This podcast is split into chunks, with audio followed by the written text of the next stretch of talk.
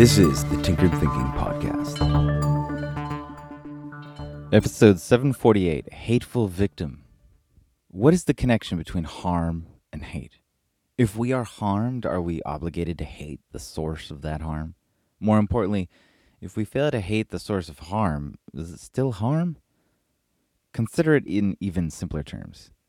If hate were impossible, if it simply were not an option, how would harm be interpreted? How much of a connection is there between the concept of a victim and the way we interpret harm and feel towards the source of that harm?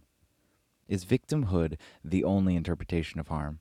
Perhaps not all harm, but then is it possible for all harms to be understood without the concept of being a victim? The Stoics and the Buddhists would certainly say so.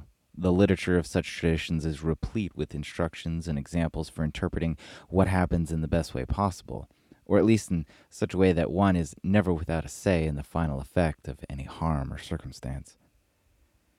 It's interesting to note the etymology of the word victim.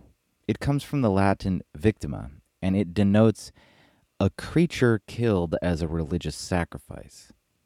Oh, how the word has drifted in meaning. Or perhaps it hasn't. Perhaps people who identify as victims do so in relation to some larger meaning or structure a bit like a martyr would. Other traditions are certainly filled with vainglorious stories of people who self sacrificed, and in many cases, this was a literal sacrifice. We must ask do such stories, either inherited or the ones we tell ourselves, really serve us well by casting us in such a role?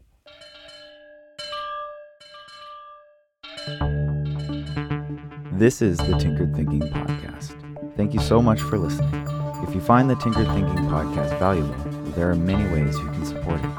You can review it on iTunes, you can share it on social media with your friends, you can blog about it or discuss it on your own podcast, or you can support it directly, and you can do this on the support page at tinkeredthinking.com. Both one time support and monthly subscription support options are available. Thank you for your support of the show. It's listeners like you that make all of this possible. Any feedback or questions are always welcome, so feel free to reach out.